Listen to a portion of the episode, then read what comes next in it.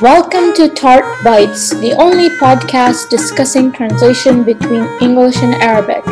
Brought to you by Bushra Rubiai, CEO of Aurora Hikmah. I hope you enjoy this episode.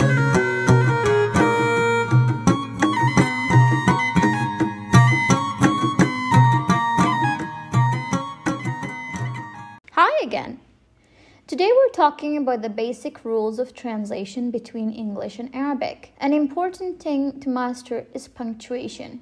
After all, Poor punctuation is unprofessional in any field, let alone when you're a translator. We're talking about spacing in Arabic, and a common mistake I've seen in North African countries is using a space before the punctuation mark in Arabic. Again, this is a problem due to English versus French influence, because in French, apparently, you should leave a space between the end of a word and the punctuation mark that follows it, except for periods and commas. However, Due to poor instruction and a lack of proper oversight, not everyone is taught the proper punctuation for each language, and you see a lot of mistakes no matter which language they're communicating in.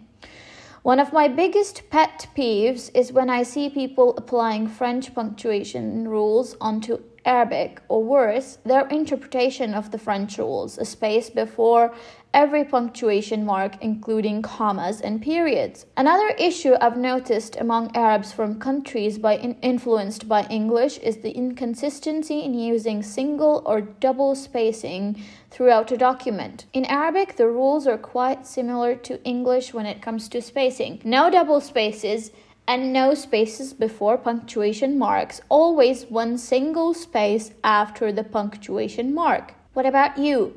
Did you learn punctuation at school? Was spacing discussed, especially in context of Arabic punctuation?